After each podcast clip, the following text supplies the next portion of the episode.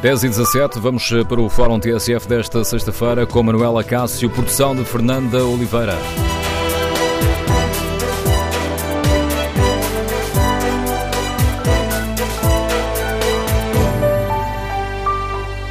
Bom dia. A tragédia dos incêndios revelou-nos um país votado ao abandono. No Fórum TSF queremos ouvir a sua opinião. Que lições devemos tirar daqui? Eh, devemos repensar a forma como o poder político olha para o interior? O que é preciso fazer para que a coesão nacional não seja apenas mais uma frase vazia, mais um chavão político? Queremos ouvir a sua opinião. Número de telefone do Fórum 808-202-173. 808-202-173. 173. Queremos ouvir a sua opinião.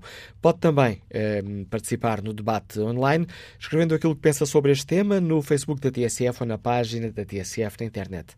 Perguntamos também, no inquérito que fazemos, se o poder político deve dar prioridade à valorização do interior do país. Os primeiros resultados são claríssimos. 98% dos ouvintes que já responderam consideram que sim. Queremos, no fórum, ouvir a sua opinião. Precisamos de uma tragédia para, olhar, para olharmos com atenção para o interior do país? E a reflexão que hoje aqui fazemos tem como ponto de partida esta frase que foi dita ontem pelo Presidente da República. Vamos ver se é desta que se olha com mais atenção e com mais empenho para estes problemas, porque esta gente não tem poder de contestação, quer dizer, esta gente não tem o poder de fazer greve, não tem o poder de fazer manifestações, não tem, e, e isso às vezes faz com que seja muito esquecida. Ora, partindo desta frase e deste alerta do Presidente da República, queremos ouvir a opinião dos nossos ouvintes, queremos ouvir a sua opinião. É urgente repensarmos a forma como se olha para o interior? O que é urgente fazer para que a coesão nacional não seja apenas um chavão do discurso político? Número de telefone do Fórum 808-202-173. 808-202-173. Vamos, sem demoras, ao encontro dos nossos ouvintes neste Fórum TSF. Seguimos ao encontro de Júlio Mendes, empresário, está em Oliveira do Hospital. Bom dia. Olá, bom dia. Bom Estou... dia. Estamos a ouvi-lo, Júlio Mendes. Bom dia. Sim, bom dia. Muito obrigado. Eu estou para fazer as palavras do Sr. Presidente da República, que é a nossa única voz neste momento que temos aqui em Oliveira do Hospital, porque da Proteção Civil uh, evacuaram, uh, eu sou de uma, de uma, pequena localidade que se chama Catrai de São Paio, essa localidade foi evacuada pela Proteção Civil, deixaram as casas ao abandono, ninguém ficou a proteger as vivendas, o negócio que existe nessa população e a desgraça acontecer. Eu queria perguntar à Proteção Civil o porquê de não se proteger os arredores da cidade de Oliveira do Hospital, que é importante. E o porquê de deixarem evacuar as pessoas por segurança e não deixarem ninguém, dos bombeiros, da proteção civil, a cuidar dessas casas. Da indústria de Oliveira do Hospital. Isso é que era importante existir. E o comando da proteção civil, porquê é que não é deslocalizado para, por exemplo, no caso de Oliveira do Hospital, para a Zona Centro, para Coimbra, que é o nosso distrito. Porque eles conhecem as estradas, o terreno, a floresta, o que existia ali. E não, isso não aconteceu. Uh, era só lamentar tudo isto que aconteceu. Estou comovido porque fiquei sem casa, dos meus avós, onde eu nasci. E, e até hoje ainda ninguém nos procurou a perguntar o que é que nós precisamos, se há apoios, se não há. Não é dinheiro porque às vezes as palavras, como a do Sr. Presidente da República, são mais importantes do que certas tomadas de medidas do, do nosso governo. Muito obrigado à TSF. Eu é que lhe agradeço, Júlio Mendes, por uh, partilhar connosco a sua emoção. Vamos agora escutar Horácio Carvalho, está aposentado, liga-nos de Vila Real. Bom dia. Bom dia. Eu estou a ligar porque também tenho algumas matas, felizmente não ardeu nada este ano, mas era para ver se a Assembleia da República tinha conseguia fazer legislação que nos permitisse limpar as matas. Eu explico. Eu tenho um seguro básico agrícola, mas não me cobre a limpeza das matas. Ou seja, se eu precisava de chamar um, um homem a uma jorna, jornada um dia de trabalho para me limpar as matas, não consigo fazer um seguro. E para limpar uma mata, o homem, se por acaso tem um acidente, é a minha desgraça. Por isso, a Assembleia da República que arranje maneira de legislar de maneira a que se possa fazer um seguro. É quem vai limpar as matas à jorna, porque somos pequenos agricultores. Segundo, que o seguro básico agrícola não seja como o bacalhau no tempo de Salazar, em que a gente para comprar um quilo de bacalhau tinha que comprar X quilos de arroz. Eu tinha o seguro básico agrícola na MAPF, foi expulso de lá, não porque tivesse tido algum sinistro, mas simplesmente porque tiveram lá os outros seguros. E depois meter o Instituto de Saúde de Portugal ao barulho para conseguir arranjar uma empresa e que estou a pagar 125 euros de 90 em 90 dias para ter um seguro básico agrícola que não cobre a limpeza de matas.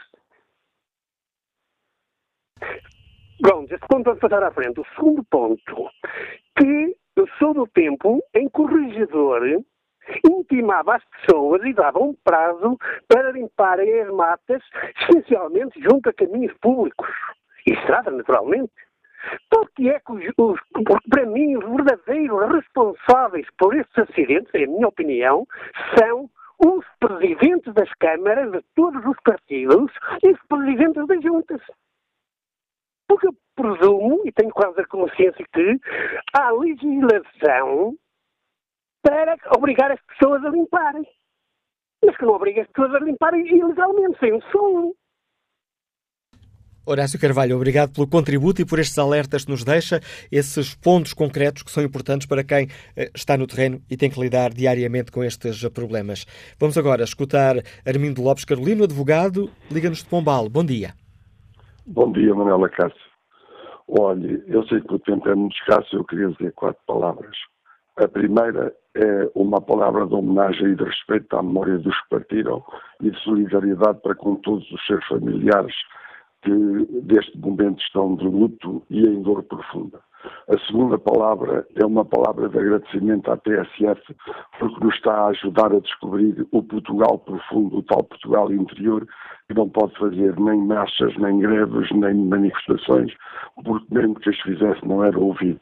Em terceiro lugar, é uma palavra de apoio à frase do Sr. Presidente da República, no sentido de, além da frase, ele está na ação, ele está lá. Ele está a ver, ele está a sentir e está a transmitir a cada um de nós que estamos lá com ele, o abraço à mulherzinha de 93 anos, ou o apoio ao, ao, ao, empresário que o convida para no dia 15 de outubro de 2018 inaugurar a fábrica renascida esse merece todo o meu apoio. Em quarto lugar, uma palavra de sugestão. Eu sou do tempo, como dizia o ouvinte há bocadinho, em que nós éramos obrigados, como responsáveis municipais, a fazer pontos de água nos sítios mais recônditos, porque não havia abastecimento de água domiciliário, não havia dinheiro para fazer as infraestruturas, as câmaras tinham muito pouco dinheiro.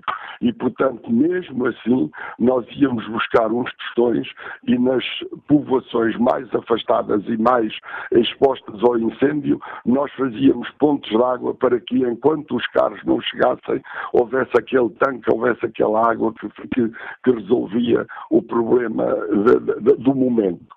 Eu hoje, como já há água e abastecimento domiciliário, felizmente, praticamente em todas as aldeias, eu acho que se deve legislar. A Assembleia da República tem que legislar para que em cada aldeia, por mais recôndita que seja, sejam para além do abastecimento domiciliário de água, seja imperativo, haja uma norma legal que diga não pode fazer o abastecimento de água às aldeias sem lá deixar duas, três, quatro ou cinco bocas de incêndio devidamente abastecidas. E essas bocas de incêndio seriam o primeiro passo para o ataque ao fogo e para a salvaguarda das populações. Mas mais, que o Sr. Presidente da Junta de cada uma das freguesias nomeasse, indicasse elegessem os próprios cidadãos e cidadãs dois ou três elementos desse agregado familiar, a quem seria dada uma formação específica para combate aos fogos, naquele momento em que o fogo eclode, até ao momento em que chega o apoio dos bombeiros, ou o apoio da GNR, ou o apoio qualquer que seja, de modo a que esses dois ou três cidadãos ou cidadãs pudessem imediatamente atuar essas bocas de incêndio, tal como as cidades têm bocas de incêndio, as aldeias imperativamente por norma legal, deviam ter e ser dotadas de três a quatro bocas de incêndio, com gente formada para, no mínimo, está claro que não vamos exigir uma formação universitária, mas uma formação mínima para que essas pessoas que foram e que indicadas e que tiveram formação específica para isso, no primeiro momento pegassem na mangueira, ligassem à boca de incêndio e fizessem a primeira defesa das suas casas, dos seus haveres e isto muito mais importante nas zonas industriais. Porque se não houver essas bocas de incêndio, enquanto os bombeiros chegam, por muito voluntariosos que sejam, por muito rápido que se atue o ataque, por muito rápido que se atue a resposta, quando eles lá chegarem, metade está ardida e a outra metade fica estragada com a água, porque o fogo já é de tal maneira forte e de tal maneira abrangente que já nada há a fazer.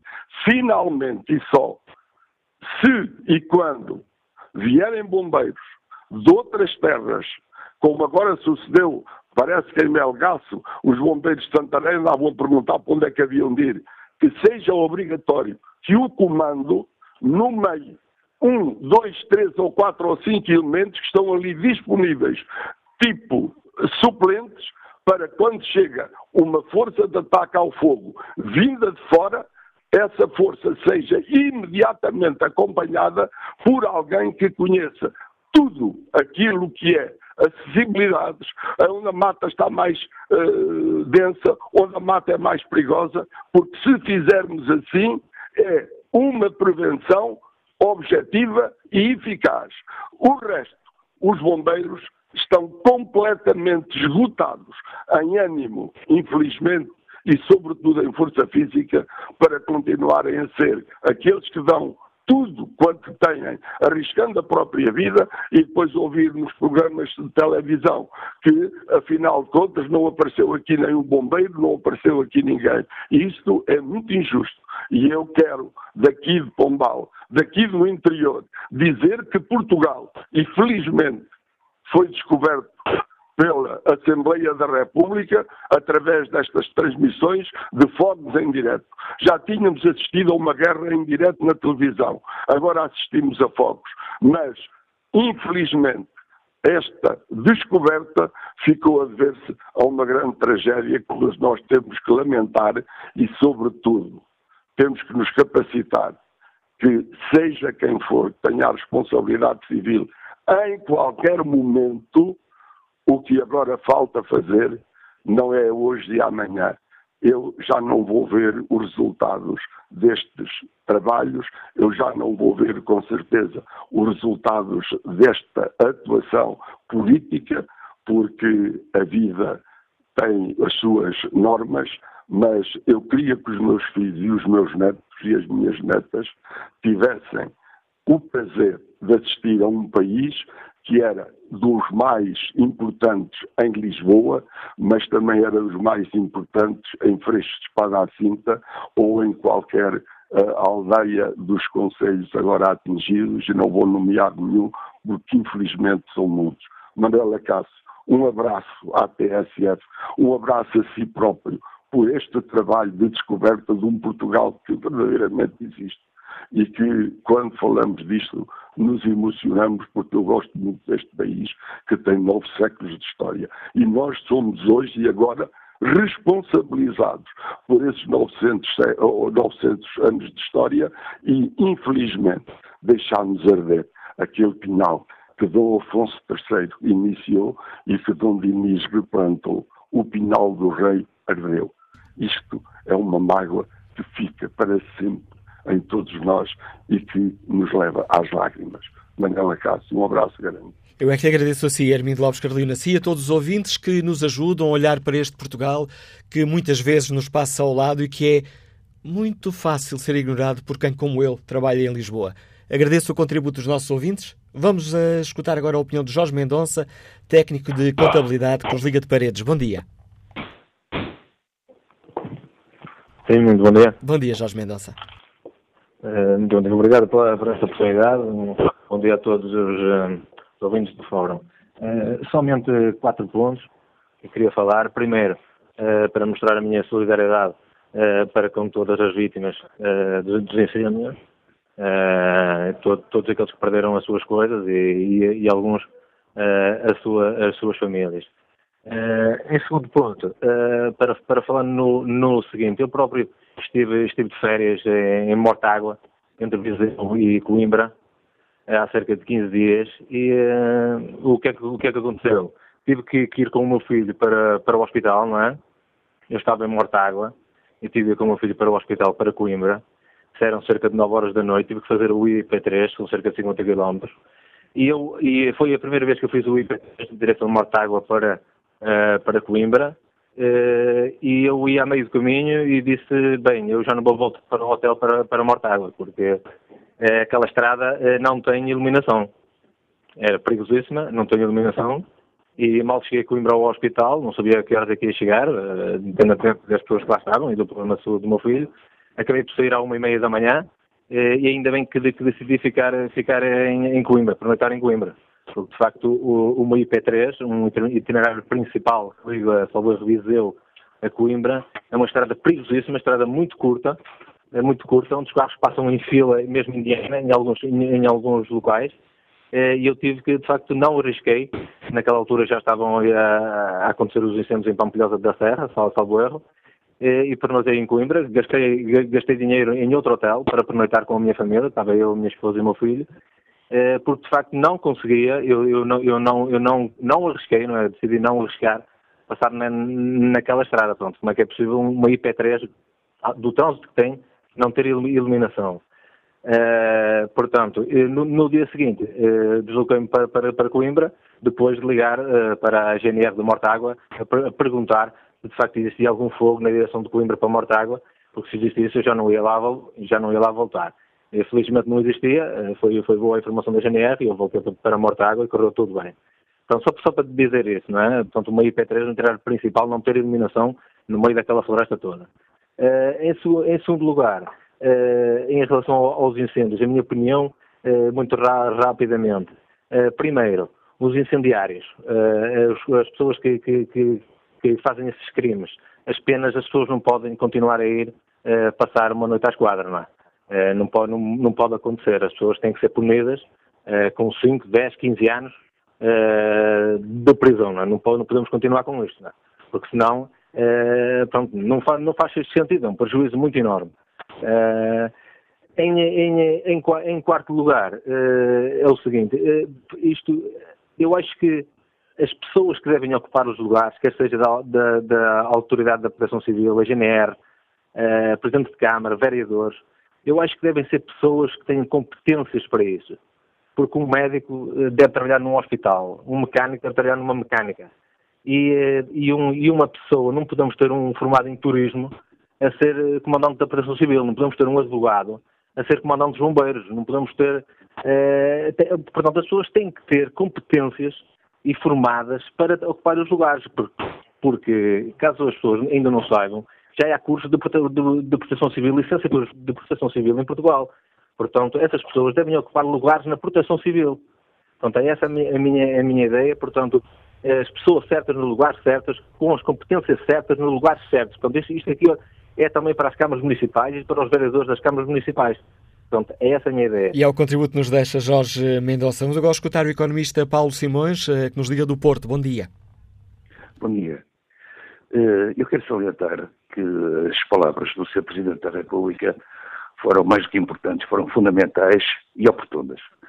Com efeito, o Sr. Presidente da República, ao salientar que a esmagadora maioria da população portuguesa não tem capacidade de reivindicação e nós estamos aqui a negociar se, e a discutir se os enfermeiros devem ganhar seis ou sete vezes o salário mínimo nacional, se os médicos devem trabalhar 30 horas ou 25 para poderem acumular com o privado, se os polícias ou os guardas nacional republicanos devem ganhar mais ou menos do que um juiz, estamos aqui a discutir estes pontos, quando efetivamente a esmagadora maioria da população, quer do interior, quer mesmo do litoral, eh, não tem possibilidade de reivindicação.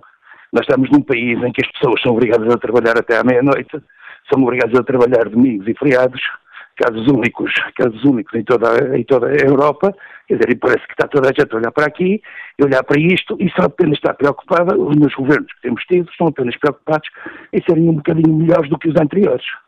O país está queimado, mas eu diria que, mais do que queimado, o país está podre. E está podre, o Sr. Manuel Alegre foi explícito no artigo de opinião que escreveu esta semana. Ele disse que o país está queimado, ou melhor, podre, porque os seus deputados, os seus políticos, foram incompetentes e negligentes. Estou perfeitamente de acordo com o Sr. Manuel Alegre. Aliás, até julgo que é a única vez que estou de acordo com o Sr. Manuel Alegre. Mas eu até diria mais. Os políticos, além de incompetentes e negligentes, são desmesuradamente ambiciosos e sem o mínimo de princípios morais capazes de desfaquear o melhor amigo para a progressão do partido. Caso de Santana Lopes e Paulo Portas. São ambiciosos e capazes de inventar negócios para as próprias empresas privadas caso de Jorge Coelho, caso de Lobo Xavier e até o de Daniel Santos no caso do Ciresp. No governo de Santana Lopes, aquilo foi criado para a própria empresa do secretário de Estado Mas já nos estamos a desviar aqui do, do foco hoje do nosso, do nosso debate, Paulo Simões. Não, repara, eu estava aqui a salientar, estava a procurar salientar porque é que o país está neste estado e o Sr. Presidente da República foi importante e, e agradeço que o tenha sido. Aliás, eu, eu, se me permite uma pequena confidência, eu posso salientar que não votei nele, votei Sampaio da Nova, mas tenho que reconhecer que ele está a ser competente e profissional, portanto está a ser indiscutivelmente o melhor Presidente da República que tivemos desde o General Ramalhianes, e, e pronto, está a dizer aos senhores que, que, que, governam que têm que deixar de brincar com coisas sérias, têm que passar a governar, passar a ser competentes, porque nada do que é necessário fazer, nenhuma das reformas necessárias estão efetivamente a ser feitas. O país está cada vez pior, não é só as florestas que estão queimadas, está queimada as florestas, está queimada a sociedade, está queimada a economia, está queimada a justiça, queimaram tudo, tudo onde os senhores puderam pôr os dedos, queimaram tudo, derreteram tudo, destruíram tudo. A única pessoa que eu espero que regresse as mangas e que tem possibilidades de inverter isto tudo é, efetivamente o Presidente da República. Espero que o faça. Obrigado, Paulo Simões, pela participação neste Fórum TSF. Próximo convidado do programa de hoje, o professor José Reis, é professor catedrático na Faculdade de Economia da Universidade de Coimbra, investigador do Centro de Estudos Sociais. Bom dia, Sr. Professor, bem-vindo ao Fórum TSF. Uh, hoje dia. assina no, no, no Jornal Público um artigo de opinião um, os jornalistas não devem fazer comentários, mas enfim, um tocante uh, artigo de opinião onde diz o poder é cegamente urbano e vive disso. Precisamos de tragédias para recuperarmos o senso? Parece que sim, não é, professor? Eh, é verdade, é verdade. Nós temos, eh, e acho que devemos ver isso com alguma, com alguma capacidade para refletir, eh, com alguma calma e até com alguma tolerância, porque aquilo que está acontecendo no país, todos o sabemos, é porventura a responsabilidade de todos nós eh, e a responsabilidade de muita gente. Eh, eu digo naquele artigo que Portugal eh, não tem ignorado o território. Portugal tem usado muito intensamente o território, mas apenas o território urbano. Eu lembro que ao longo destas décadas, comandados pela banca, pelos promotores imobiliários, pelos construtores civis, nós demos uma atenção enorme ao território urbano para extrair vantagens. Concentrámos-nos excessivamente naquilo que no território é rentável, e isso é no meio urbano.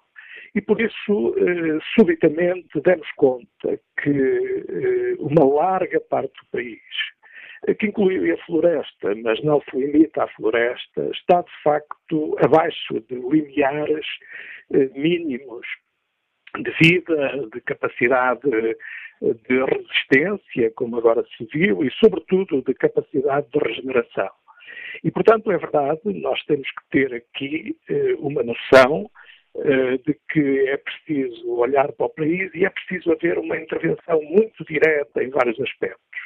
Eh, eu noto destes incêndios que algumas das áreas que arderam não foi floresta, foram zonas industriais, foi eh, periferias de pequenas vilas e às vezes centros de pequenas vilas, de pequenas cidades, periferias de cidades médias, eh, e por isso, nós, perante uma tragédia tão terrível como esta, é uma tragédia a que nunca assistimos, é diferente de tudo o que aconteceu até agora, nós precisamos realmente de eh, nos recentrar no país. A altura é particularmente difícil, porque nunca em Portugal houve, como há agora, desde há poucos anos, uh, um modelo de desenvolvimento tão unipolar, isto é, tão centrado num único sítio. Esse sítio é Lisboa. Uh, e, na verdade, as próprias cidades médias, as outras cidades do país, mesmo as cidades, uh, estão hoje a assistir a um nível de deslançamento, digo eu, numa, palavra bastante informal, de deslançamento relativamente ao resto da economia, relativamente ao país, que estes incêndios só nos vieram agora revelar de forma mais dramática. Eh, por isso, eu acho que mais do que eh, sermos incendiários em matéria também de opinião e em matéria eh, de intervenção na discussão em que julgamos que com uma palavra simples resolvemos tudo, nós temos que perceber que temos realmente um problema muito difícil. Isto também nos diz vai... respeito, professor José Gil, tal como, uh, professor José Reis, tal como explica, e há aqui uma outra frase que eu gostava de salientar, estes fogos apenas descarnaram o país esquelético que fomos criando. Isto diz-nos é respeito é a todos nós. Isso diz respeito a todos nós. Nós provavelmente sentimos-nos todos envolvidos agora, porque se calhar cada um de nós eh, teve conhecimento, tem amizade com alguém que foi envolvido, mas também porque isto envolveu as nossas terras, como envolveu a minha, eh, e, portanto, eh, diz-nos respeito a todos nós. Já deixámos de ser espectadores deste problema e, por isso, eu creio que nós temos que pedir mais a muitos dos intervenientes, temos que pedir mais ao Estado o Estado, que ainda recentemente este governo fez um pacote florestal uh, que eu vi considerado como positivo por muita gente que sabe do assunto, mas é um pacote florestal que eu não sei uh, se vai ao âmago do problema quando nós precisamos de intervir diretamente em muitas zonas do território. e isso tem que ser com a ação pública, não há outra forma, creio eu. A ação pública pode ser para acarinhar e incentivar muitos produtores florestais, muitas empresas florestais, mas não pode ser, por exemplo, para tornar este território maná de desmandos financeiros. Eu acredito que há hoje já muita gente no campo da finança, com uh, aquilo que eu chamo naquele artigo modernices, isto é, com fundos financeiros, com gente disponível para tirar partido desta oportunidade. Nós não podemos uh, tolerar que agora as formas de intervenção novas que se vão encontrar uh, sejam sem envolver as populações, sem envolver a esfera pública, e isso passa por pensar a questão da exploração florestal no que diz respeito à floresta. Não é apenas gerir a floresta, é preciso intervir. Todos nós conhecemos bem que há largas manchas de país, destas que arderam, que são, na verdade, propriedade de ninguém, embora sejam propriedade de muita gente. E isso implica uma ação pública muito forte, eh, com a noção de que temos que reordenar prioridades, temos que pensar que o país não se pode centrar eh, num único ponto, não se pode centrar em Lisboa. E hoje, quando nós tivermos o recenseamento da população de 2021, vamos ver dramaticamente que não foram apenas as zonas rurais, as zonas mais periféricas que perderam população. Vamos ver que há inúmeras cidades, cidades médias, pequenas vilas, sedes de conselho que perderam população. Ora bem, é isto que temos que reconstruir. Eu não queria uh, incorrer no erro que disse há bocado e não queria dizer que, não quero aqui dizer uma frase como, como, como uma frase tudo se resolvesse, o problema é complexo, nós, mas nós precisamos em Portugal de uma espécie de New Deal, estou-me a referir ao grande programa social e económico que a seguir à guerra foi lançado nos Estados Unidos, quer dizer, um grande compromisso eh, eh, que envolva todo o território, que envolva a floresta, que envolva a agricultura, que envolva a paisagem, mas que envolva também as atividades industriais, produtivas, que estão uh, por todo o território. Isso implica gente, implica pessoas em uh, territórios descarnados de atividades e descarnados das pessoas. Isso não é possível e, portanto, o assunto não vai lá apenas com descentralização para os municípios, por muito que isso seja importante, uh, e nós temos, eu gostava, se me permite, e não querendo abusar do tempo, gostava de sublinhar este aspecto. Toda a capacidade técnica que é necessário para uh, intervir perante um problema tão difícil como este, existe em Portugal essa capacidade. Basta que queiramos fazê-lo. E por isso, nesse texto que escrevi, eu dou o exemplo da enorme eh, operação técnica, política, administrativa, que foi toda a questão do ordenamento urbano em Portugal os programas de diretores municipais, os programas de os planos de pormenor, os planos de organização, houve uma enorme capacidade técnica para fazer isso, arquitetos, engenheiros, economistas, geógrafos, assim como houve uma enorme, nós temos que ter isto presente e se calhar relembrar-nos, uma enorme alteração do Estado, Uh, tudo ao serviço de quê? Da, em muitos casos, deixe-me usar o termo, da especulação urbana, do crescimento urbano desenfreado, para servir bancos, para servir construtores civis, promotores imobiliários.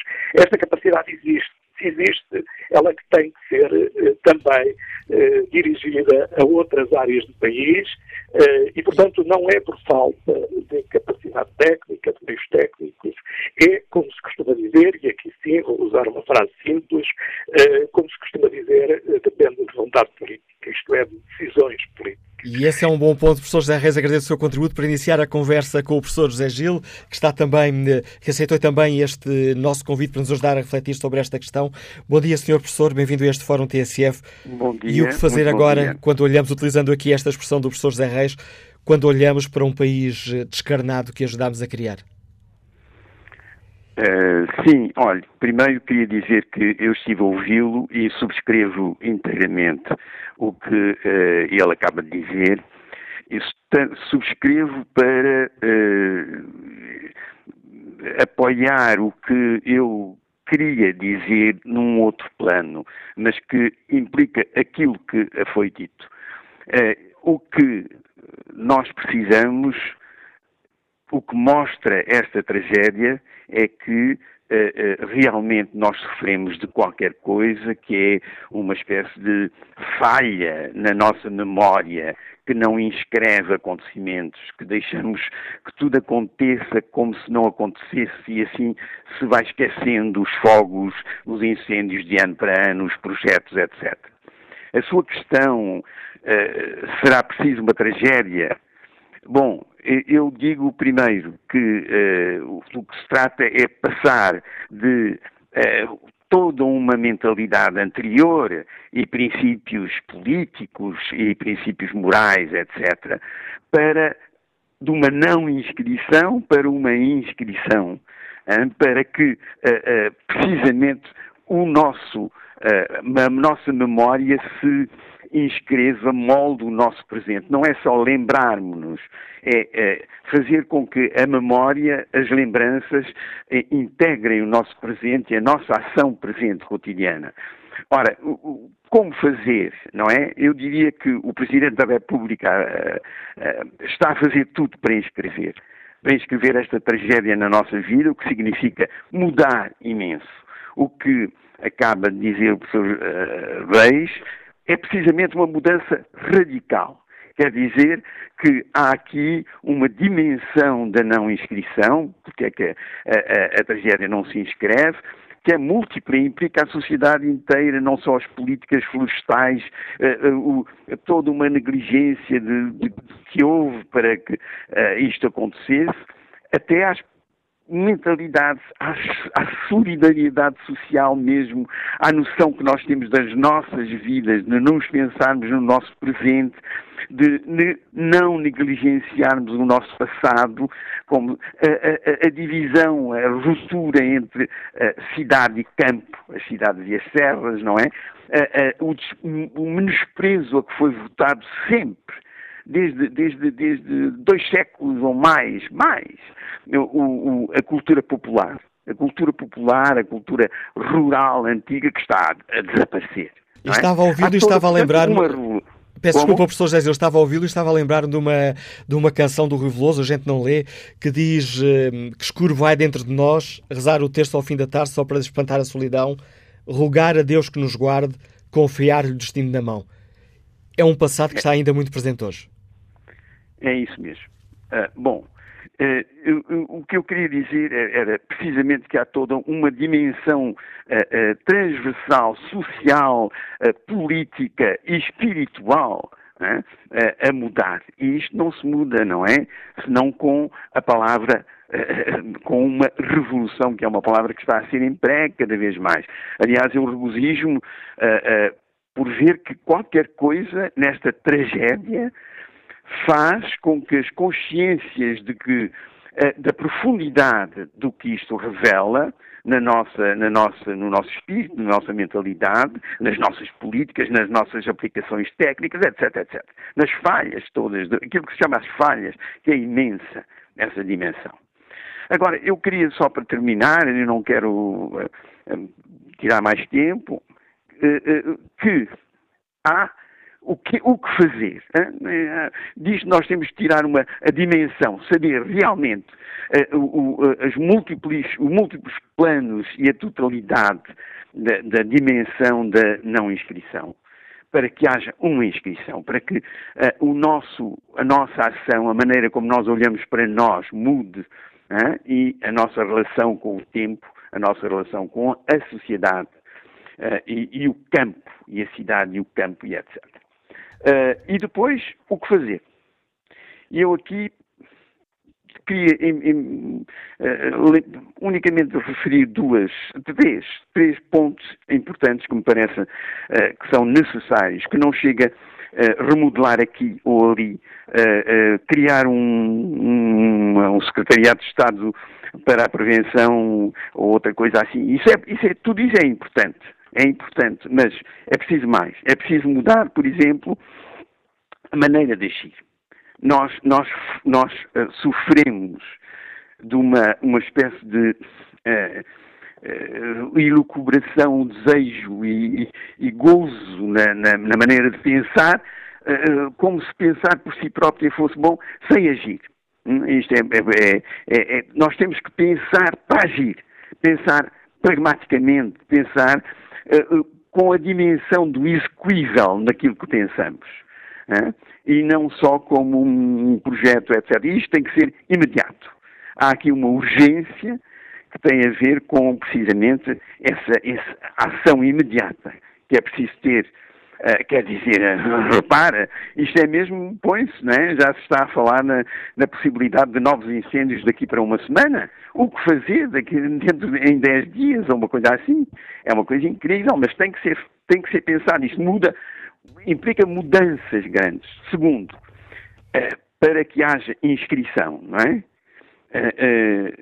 fazer participar ativamente as pessoas, os municípios, autarquias, diretamente eh, um projeto é, deixa de ser é, inútil, é um projeto liberatório, ou libertário, é quando ele abre e exige a participação imediata das pessoas.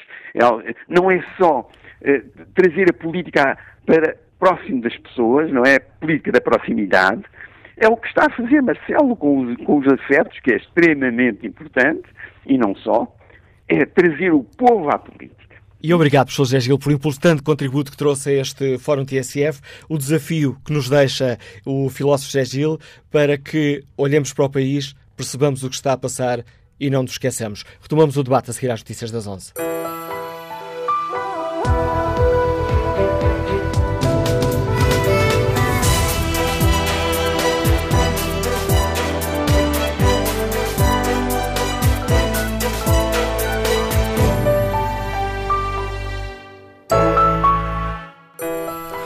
Segunda parte do Fórum TSF com Manuela Cássio, produção de Fernando Oliveira.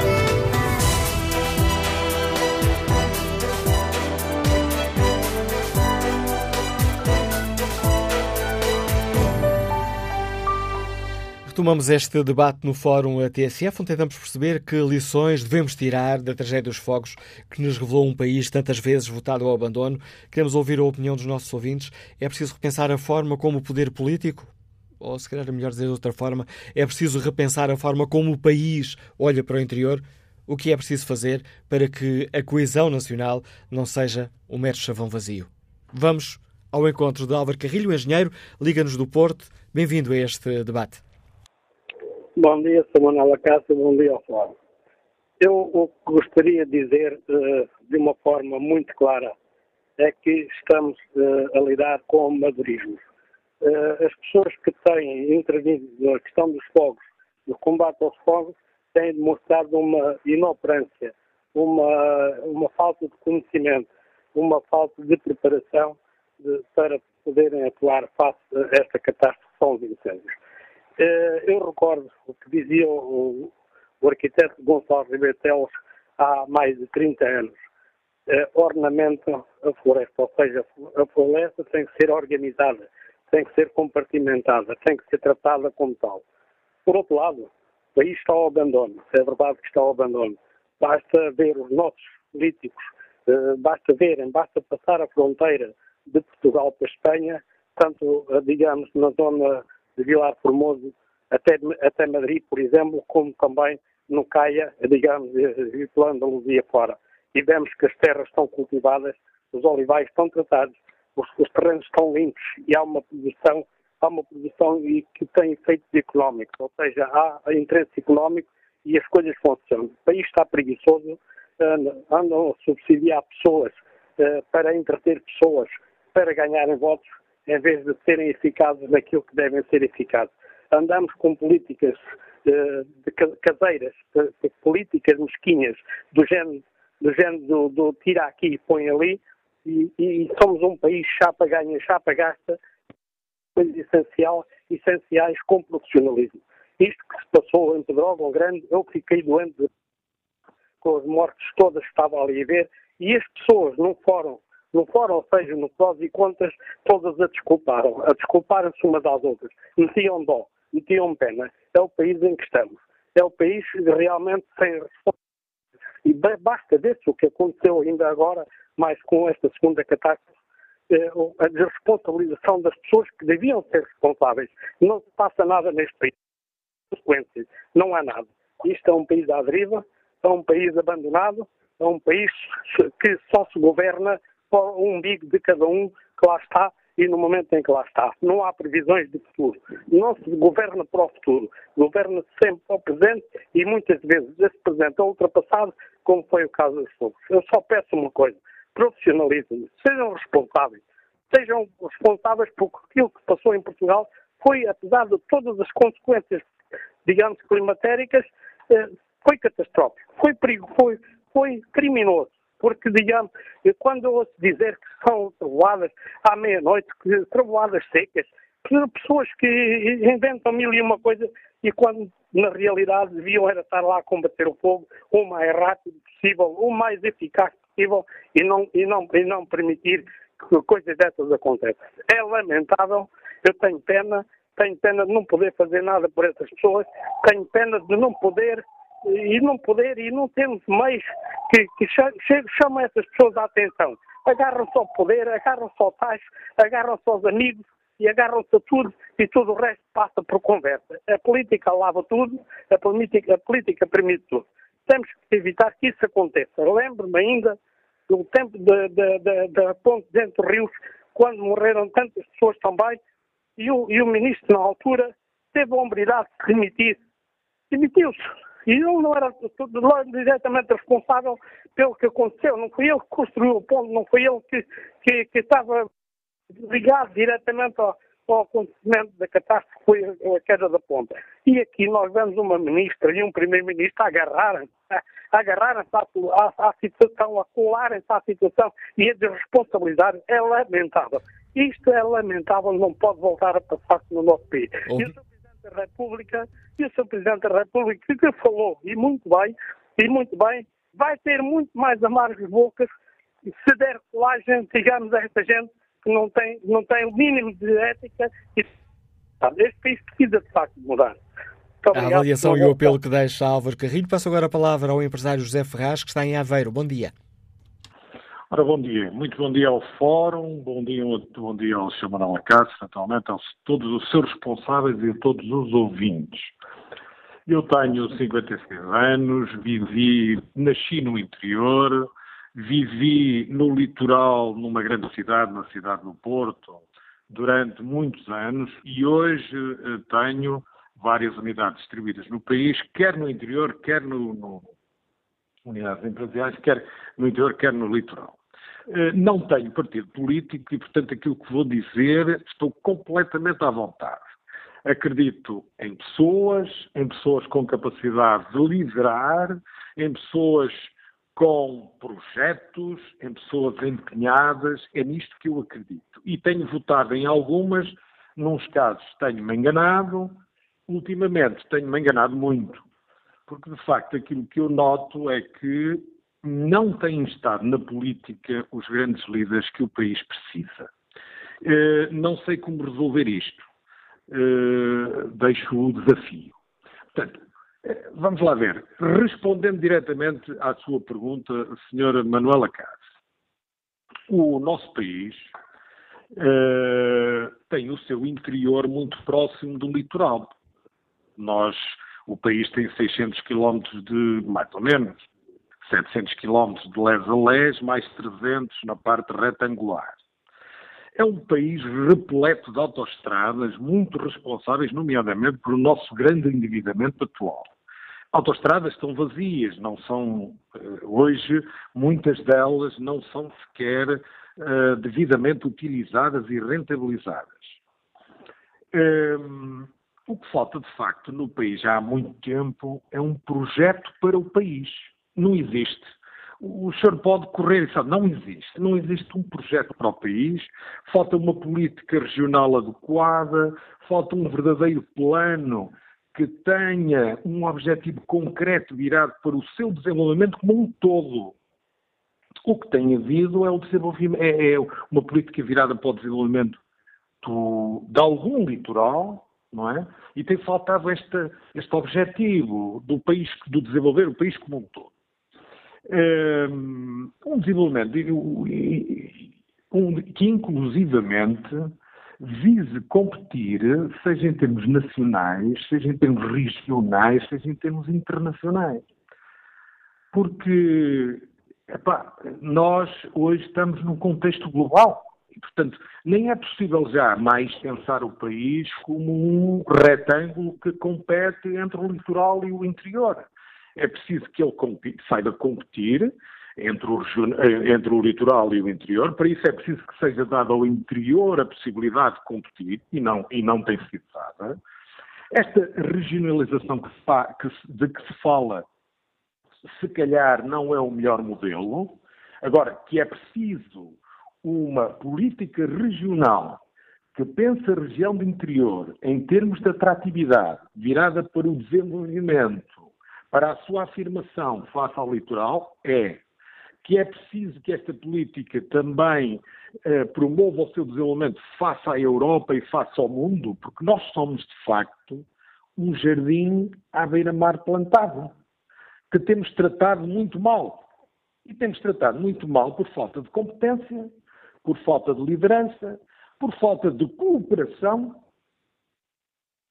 nomeadamente entre diversos órgãos como o governo, as universidades, muitas entidades da sociedade civil. Falta aqui um elemento aglomerador que ponha, de facto, as competências a discutir o país, a ter uma opinião sobre o país e depois falta um líder que seja capaz de pôr isto tudo em marcha.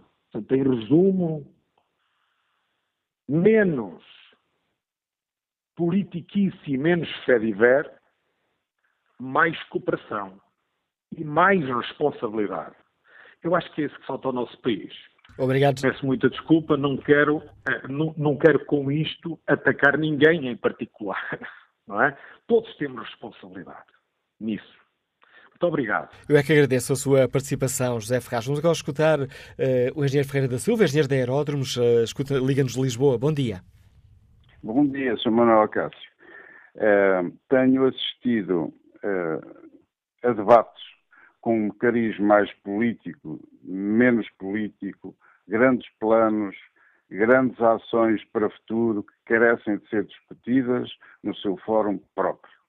No entanto, apercebi-me da, da preocupação do Sr. Presidente da República e principalmente enquanto chefe das Forças Armadas no seguinte: nós temos assistido sistematicamente a uma ótica de, de fogo no sentido de quem larga a água, se são bombeiros, se são aviões, uh, e sempre numa ótica de terreno. Ora bem, até ao momento a componente fogo não pode ser entendida só neste, nestes parâmetros, porquanto há algo, e eu tenho tradição de muitos anos de vida, que já são muitos, de haver um conceito que se chamava evacuação.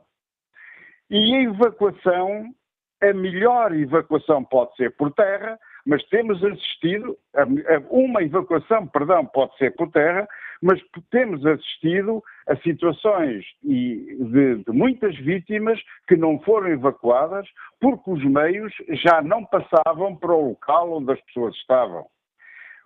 O, o entendimento que eu tenho hoje, e aqui estou, é ser objetivo, porque eu não sei quando é que vem o terceiro fogo como os dois que se passaram. Mas tenho a certeza absoluta que se alguém tiver por missão fazer a evacuação por via aérea de pequenos lugares, de pequenos uh, freguesias, de aldeias que ficam isoladas, meu caro, de bombeiros que ficam isolados no fogo. E ainda agora se assistiram a cenas de bombeiros isolados no fogo que conseguiram passar, nem sei como, para a retaguarda dos fogos. Ora bem, a evacuação é algo de muito importante e nós assistimos nas nossas guerras, assistimos a evacuações de, de, militares feridos, assistimos a evacuações de populações que estavam cercadas. Hoje o cerco é feito com o fogo. Muito bem. Nós assistimos a evacuações que estão na missão da Força Aérea a ir buscar doentes aos navios ao largo da costa. Nós assistimos a evacuações de pessoas que caem nas praias. Nós assistimos a evacuações de navios que estão em perigo. Nós assistimos a isso tudo. Mas o conceito de evacuação destas pessoas que morreram, nós não teríamos, com certeza, evacuado todos. Mas muitos teriam sido eventualmente evacuados. Há muitos anos tivemos mais vítimas de gente cercada nos incêndios e entendo que, tanto ao serviço dos bombeiros, que com todo o sacrifício andam junto ao fogo, mas que de um momento para o outro são sujeitos a ficarem uh, cercados pelo mesmo, há conceito de evacuação. E por cima há sempre um helicóptero que os pode ir buscar. A um campo de futebol, a um sítio, é preciso comunicações capazes. É preciso uh, identificação dos locais, hoje em dia, muito fácil, com as coordenadas que dão aos pilotos. Pilotos que sejam capazes, mas mais do que isto, além do conceito de evacuação. E obrigado, Engenheiro Ferreira da Silva, por esse contributo e esse dado novo que traz aqui para o debate que hoje fazemos no Fórum TSF. José Carlos Fernandes é diretor financeiro de uma empresa florestal, escuta-nos em Góis. Bem-vindo a este debate. Uh, bom dia. Eh, eu, antes de mais, queria dar uma palavra de, de conforto a, a, todas as pessoas que perderam seus, os seus familiares nesta, nestes dois trágicos uh, incêndios. Uh, eu acho que há aqui uma falta de política e um, política no sentido que nos últimos anos tem-se desvalorizado cada vez mais o interior do país. Portanto, as políticas são feitas desvalorizando o interior do país e todas aquelas manobras de que o interior é bom, que vale a pena, uh, que as pessoas que têm de ir para lá, uh, na realidade isso não acontece. As pessoas não, o próprio Estado não cria condições para que as pessoas se estabeleçam no interior. O que é que acontece? Um despovoamento e aí, obviamente, uh, a parte florestal também é, é, é, digamos, atingida por esse mesmo despovoamento. O que nós vimos hoje são matas e aldeias despovoadas, uh, carregadas de, de, de, de, de emissão de, de, de, restos de madeiras e, e madeira e fortemente arborizadas, e depois acontecem estas coisas que são, no meu entender, na sua grande maioria, para não dizer na sua totalidade, muito bem planeadas. Estes focos de domingo foram bem planeados. Portanto, havia altas temperaturas, havia hum, sabia-se que o furacão Ofélia trazia ar quente e isso, portanto, estavam aqui criadas todas as condições para que isto acontece, para que isto tivesse acontecido. O que não está preparado é a máquina de Estado. Carnaxide não é o centro do país. Não são eles que comandam. Os comandos têm de ser feitos localmente. Não é uh, vamos pôr em Carnaxide todo o comando operacional dos incêndios. Não é isso. E este governo, eu não culpo este governo, eu culpo os, os anteriores governos. Por acaso a desgraça caiu a este como poderia ter caído a qualquer outro. Agora, o que falta aqui é um plano político em que uh, a sociedade civil, as empresas, as, as, juntas de freguesia, as populações, as câmaras, entrem e intervenham nesse grande plano político de que é que nós queremos para o interior, o que é que nós queremos para a floresta, que tipo de floresta queremos, como a queremos, uh, valorizando o potencial que o país tem. Portanto, não podemos. Uh, eu falo Obviamente que me podem dizer assim, fala assim porque tem uma empresa florestal. Está bem, mas eu vivo disto. Eu não me interessa que ardam as, as matas. Eu interessa-me é que as pessoas produzam, uh, uh, produzam para que eu possa lá ir, comprar, valorizar e contribuir para o desenvolvimento do país. O que eu vejo é os políticos não estão interessados, há esquemas e esquemas e maneiras de, de, de, de desviar a atenção das pessoas e o que é que acontece? Acontece aquilo que nós vimos. Empresas de amigos nossos e conhecidos perderam na totalidade, hum, perderam tudo na sua vida e agora olham para um monte de cinzas e o que é que vão fazer? Uh, eu acho que, que há aqui que tem de haver por parte do Estado, e o Estado não é o governo, o Estado somos todos nós. O Estado somos todos nós. Os governos existem para governar o Estado tem de haver é o Estado, enquanto Estado, unir-se e valorizar aquilo que é nosso. E percebermos o que é que queremos, porque daqui a 20 anos, se calhar temos o mesmo problema, as aldeias estão mais envelhecidas ainda, vai haver aldeias abandonadas e o interior do país vai ser um deserto. O alerta que nos deixa José Carlos Fernandes, obrigado pelo seu uh, contributo para este debate que hoje aqui fazemos. Vou espreitar aqui o debate uh, online e começo por ver o inquérito que fazemos aos nossos ouvintes. perguntamos se o poder político deve dar prioridade à valorização do interior do país. A resposta é muito clara: 93% dos ouvintes considera que sim. Francisco Cunha, Deixa-nos esta opinião. Enquanto não fizerem uma verdadeira regionalização, tal como inscrita uh, como obrigação de o fazer na Constituição Portuguesa, seguiremos como uma antiga metrópole salazarista em vez de um país com uma capital. E um país a duas velocidades. A soberba do poder em Lisboa inquina o progresso do país ao não fazerem uma regionalização. Daniel Gomes Duarte contribui para o debate com esta, com esta análise. A forma como o poder político olha não só para o interior, como para os locais há floresta, é que, pelo que me pareceu, são alocados no próximo Orçamento de Estado 250 milhões de euros para o combate aos incêndios, zero para a reforma da floresta e uh, escreve: Não sou do interior, sou de Leiria e vi a maior riqueza da minha região ser consumida sem nada poder fazer. Chamo agora a este debate Carlos Araújo, é professor, comandante honorário dos Bombeiros de, Vila, de Penafiel. Bom dia. Bom dia. Bom dia, Carlos Araújo. Bom dia. Bom dia. Está... Está aqui um problema na nossa comunicação, mas estamos a escutá-lo em boas uh, condições, Comandante Carlos Araújo. a minha opinião é, é a seguinte. Uh, antes, de dar, antes de dar a minha opinião, queria apresentar as condolências a todas as famílias que perderam entes queridos. Uh, e, portanto, que alguém que tem responsabilidades que as assuma. Eu, francamente, devo dizer-lhe o seguinte: podem discutir o que quiserem, quando quiserem, quando quiserem, eh, eh, podem criar equipas para a remodelação da floresta,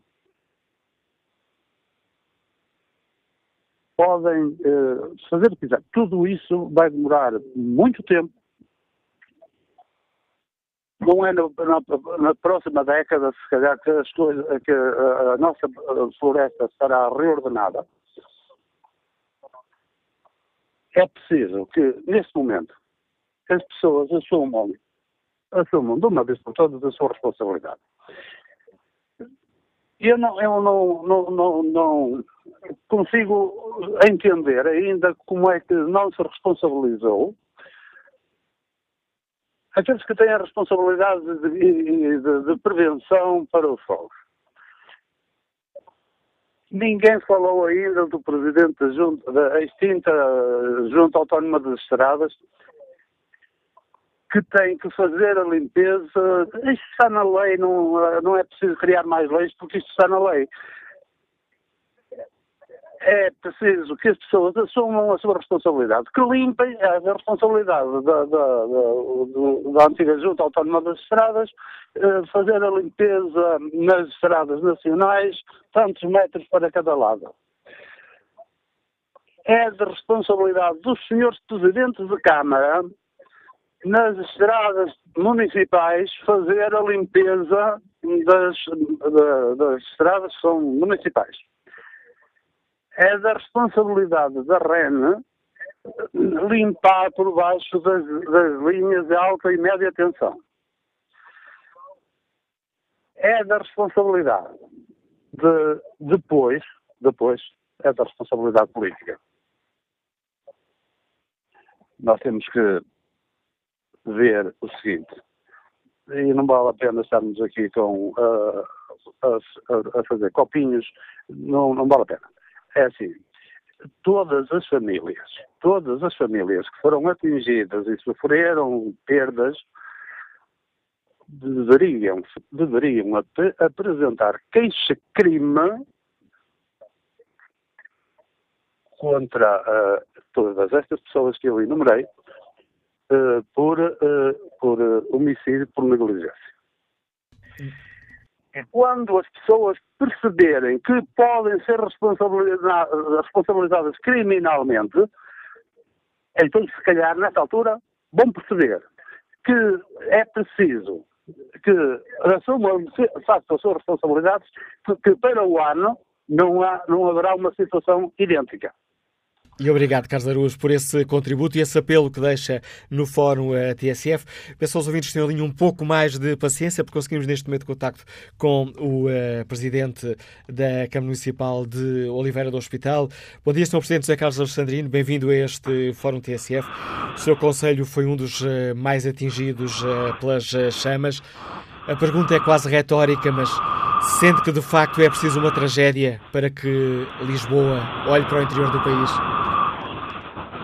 Bem, isso é uma. Muito bom dia a todo o auditório e me parece que isso é uma discussão, é, é uma discussão de muitos anos, de muitos anos e dos diferentes governos que passaram, da forma como o interior se foi desertificando e foi criando desde. Eu dou-lhe um pequeno exemplo. Muitas vezes, com medidas economicistas do Governo Central, vou-lhe dar o exemplo, fecharam-se escolas do primeiro ciclo com menos de 18 alunos, 16 alunos. O que aconteceu é que esses alunos foram transferidos para zonas urbanas maiores, onde havia centros escolares, essas, e os pais, ao mesmo tempo, foram também se transferiram para esses para viver. Logo deixámos de pagar a um professor que custava uma determinada verba para pagarmos a um avião uma descarga nos fogos, porque os terrenos foi assim que se foi construindo a desertificação deste país. E por isso não há aqui não há aqui inocentes, há aqui responsáveis de décadas e décadas e não, não é o governo atual que tem essa responsabilidade, porque tem alguma, com certeza, mas as outras vêm entrar, vêm muitas atrás e era preciso um conjunto de políticas novas para combater esta desertificação. É, é, infelizmente, eu até, na Oliveira do Hospital, que é um exemplo que tem ensino superior, desde a creche até o ensino superior, era um conselho do interior e que não temos complexidades da nossa inferioridade, porque éramos um conselho que criava a sua própria riqueza, construía, tínhamos uma, uma, uma floresta também muito verde, que nos dava uma riqueza enorme, e, e, nunca tivemos esse complexo de inferioridade em relação aos outros conselhos, porque até tínhamos uma valência comercial e por isso, para eu dizer que o problema tem que ser enfrentado, o problema da desertificação tem que ser enfrentado com outras medidas que nunca houve até hoje. Mas é preciso também pensar novas formas de pensar Portugal. E esses é os grandes desafios que temos. É preciso acontecer sempre qualquer coisa para que estejam, estejamos a falar nelas durante o mês. Mas passados 60 dias, 3 meses, as coisas voltam ao normal. E é isso que nós agora devemos fazer um ato de reflexão todos, as pessoas que temos responsabilidades políticas para percebermos como é que é possível inverter. Eu tive a oportunidade uma vez num fórum de dizer que o Primeiro-Ministro que invertesse a tendência da desertificação ficaria sempre na história como um grande estadista. E, e, como disse isso, mas não podemos levar porque esta, esta política tem sido uma política de há muitos anos e, e é de muitos fatores. Por isso, na minha opinião, devemos é que repensar. O passado ensina-nos como devemos construir o futuro. Devemos olhar para trás. Infelizmente, Oliveira do Hospital foi atingido por esta, por esta tragédia. Uma tragédia que leva a 12 mortes, uma tragédia que leva o prejuízo de muitos milhões, pá, 200 e tal casas ardidas, 84 núcleos urbanos, desde a zona industrial da Oliveira do Hospital e da própria cidade, 84 núcleos urbanos, todos tiveram fogo. Era, o fogo teve características especiais. Eu tive a oportunidade de estar no fogo a partir do meio-dia até segunda-feira à meia-noite. Por isso, sei bem do vestido. Tenho dois, tivemos com dois, tenho eh, duas corporações de bombeiros. Foi com eles que nós nos vimos. As populações viram sozinhas. Eu sei que havia muitos fogos e por isso não havia meios. Mas eu digo também uma coisa que é importante ressaltar: as condições climatéricas, isto era um tornado autêntico. Quem olha para os filmes e quem esteve era um tornado de chamas e por isso nós poderíamos ter cá mil bombeiros, ter cinco mil bombeiros, ter toda a floresta limpa que ela teria ardido naquelas condições. Eh, o problema que se põe é ter no tipo de floresta que nós temos. E quando eu vi o meu país fazer muito eu, eh, a defesa de, de, alguns políticos, como no governo anterior, a eucaliptização, eh, quer dizer, isso é que me dói porque nós percebemos que os focos estão muito associados ao tipo de floresta que nós temos. E isso também são políticas que nós temos que inverter. Por isso é fundamental esta desgraça e este prejuízo. Nós, Oliveira do Hospital, tem um prejuízo enorme nas suas empresas, mais de 500 postos de trabalho, eh, mais de 100 alfaias agrícolas, tratores agrícolas, motosserras. Eh, nós temos, todos os dias nos deparamos cada vez com muitos animais mortos, ovinos e caprinos, e lamentamos a morte destes animais que, que, pessoas que tinham uma agricultura de subsistência, que também viviam deles, do, leite, da venda do leite, que depois produz o queijo da Serra da Estrela, todos estes animais, foi uma pena também estas mortes destes animais, não são as vidas humanas, mas os animais fazem parte do nosso cotidiano, da nossa família. Quando nos morre um cão ou nos morre um gato, nós temos uma pena e muitas vezes ela faz parte da nossa companhia. Estes animais faziam parte de nós próprios, da nossa do nosso património do Oliver do Hospital e por isso estas vidas humanas também. Imagina, ao meio-dia de domingo, todas essas pessoas almoçaram com as suas famílias à sua mesa. E hoje essas pessoas estão a realizar os funerais hoje aqui em Oliver do Hospital. É uma dor enorme. É uma dor enorme que nós temos, mas também somos, temos que ter noção que as condições climatéricas eram completamente, é um caso nunca visto. Foi um caso absolutamente nunca visto falei com muitas pessoas de 80 anos, de 90 anos, e as pessoas dizem que nunca viram nada parecido. Era o, o fogo batia nas casas, nas paredes, partia vidros, introduzia-se, uma coisa, um horror. Eh, as palavras não podem descrever aquilo que nós vivemos. Eu também vivi isto na primeira pessoa, porque estive sempre presente a salvar pessoas, a evacuar populações.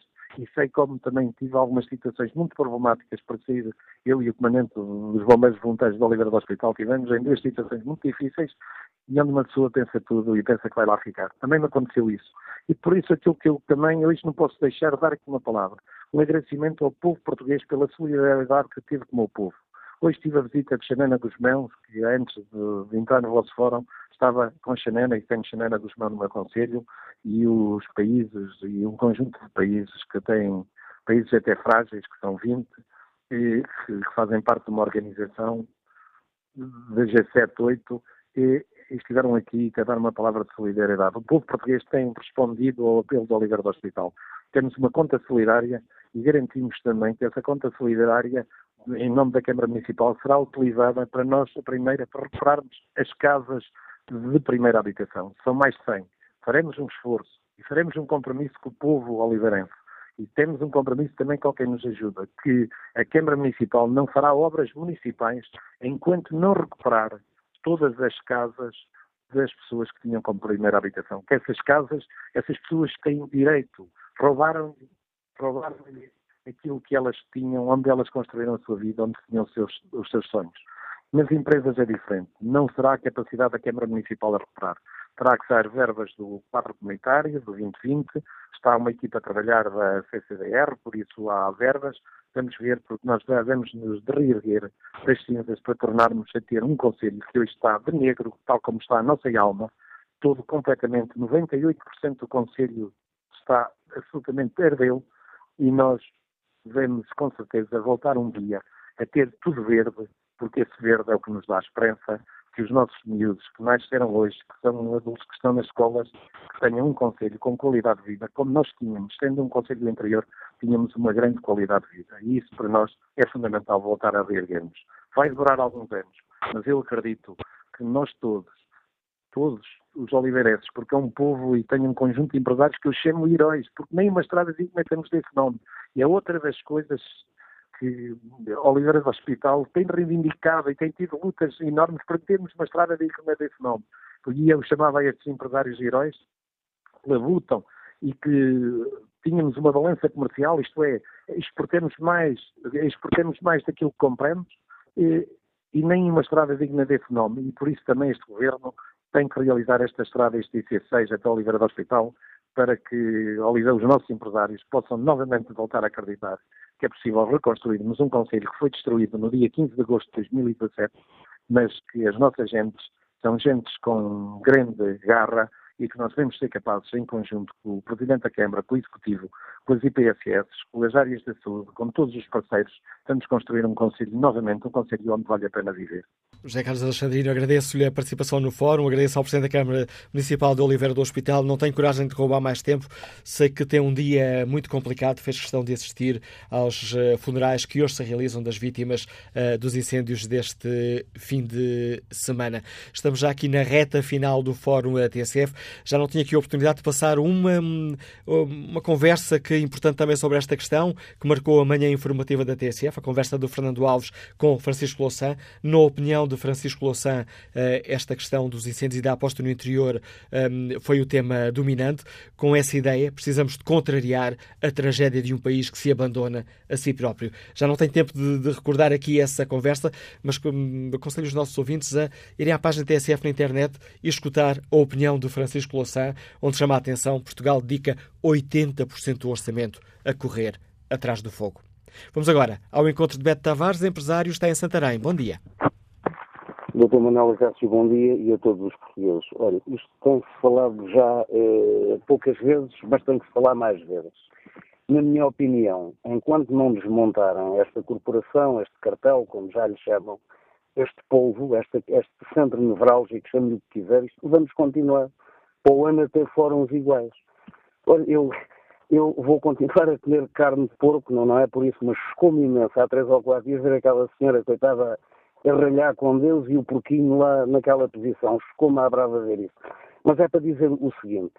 É, isto é nitidamente uma máquina montada que tem que ser desmontada. Agora, nós temos, na minha opinião, esta percepção civil que anda para aí com os fatos paramilitares e com os carros brancos, para mim não serve para nada nós temos efetivamente uma proteção civil eficaz. São os nossos bombeiros, é a nossa Polícia de Segurança Pública e depois temos o Exército com a GNR, Força Aérea e Marinha. Temos que fazer a revisão a esta verdadeira máquina da proteção civil. Meu amigo, há mais gente a querer falar. Eh, bom dia para si e para todos. Obrigado, Beto Tavares. Vamos agora ao encontro de Luís Anjos, é produtor florestal, está na Chamusca. Bom dia. Muito bom dia. Então, assim, rapidamente, eu vou deixar o meu testemunho uh, do que me aconteceu. Uh, em 2003, no grande incêndio aqui da Chamusca, em menos de 8 horas, arderam mais de 40 mil hectares.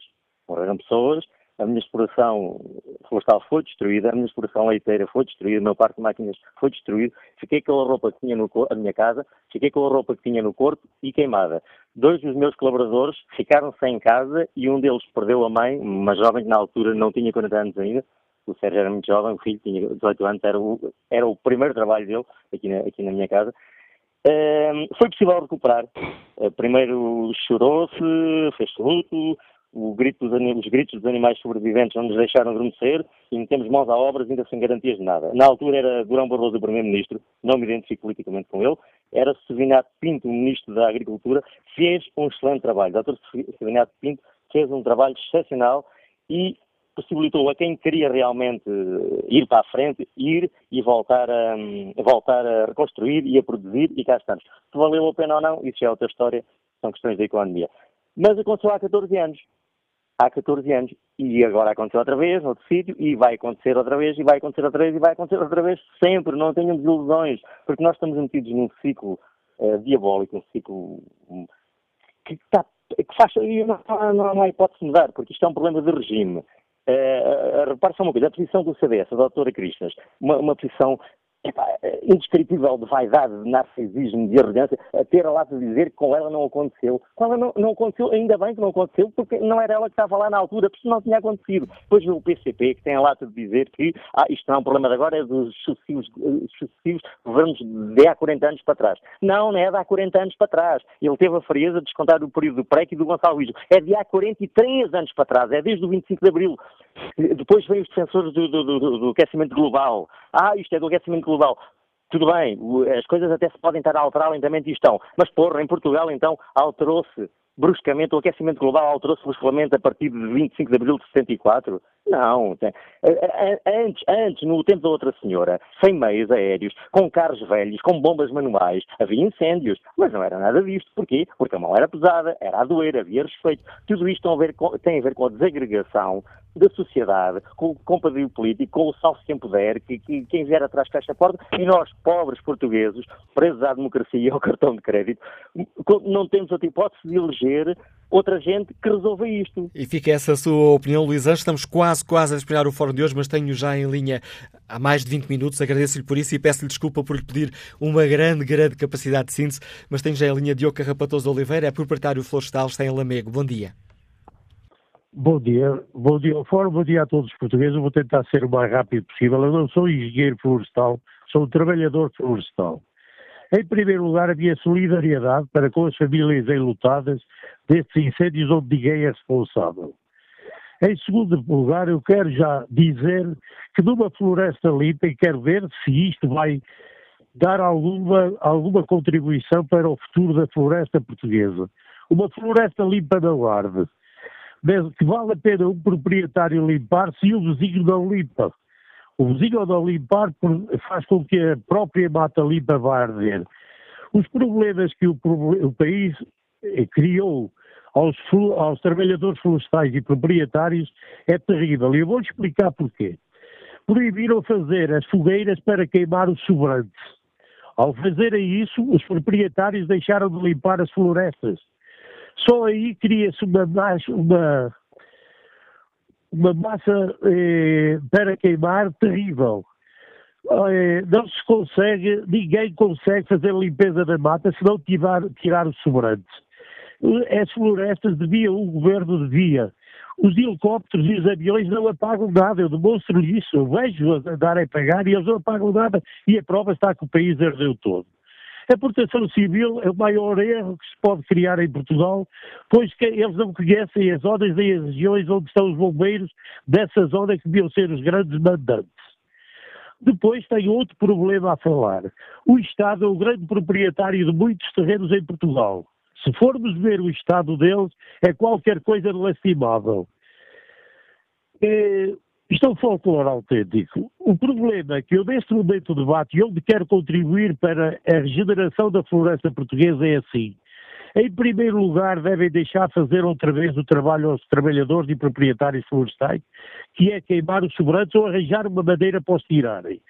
Em segundo lugar, criar uma malha fronteiriça entre os proprietários de dois metros, mas onde não seja permitido ao proprietário acusar um vizinho, pois senão cria um problema terrível de má vizinhança. Tem que ser as forças militares a criarem esse problema, limparem as verbas de um vizinho para outro em cerca de dois metros para o próprio proprietário ter as condições de limpar a sua mata e ter prazer na sua floresta.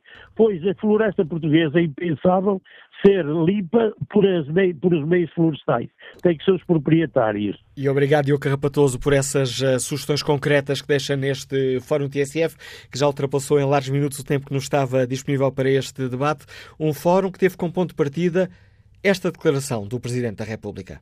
Vamos ver se é desta que se olha com mais atenção e com mais empenho para estes problemas, porque esta gente não tem poder de contestação, quer dizer, esta gente não tem o poder de fazer greve, não tem o poder de fazer manifestações, não tem, e, e isso às vezes faz com que seja muito esquecida. Tudo o que se passa, passa na TSF. A ser considerado um consumo real quando estavam a ser emitidas faturas por estimativa. Ana Sofia Ferreira, jurista da DECO e um problema com o sistema de faturação da Galp. O presidente da Câmara de Vila Nova de Gaia vai ser o próximo presidente da área metropolitana do Porto. Eduardo Vítor Rodrigues será o segundo autarca do PS a liderar a área metropolitana do Porto, depois de Fernando Gomes na década de 90. Desde então, foi sempre o PSD a liderar esta antiga junta metropolitana. O PS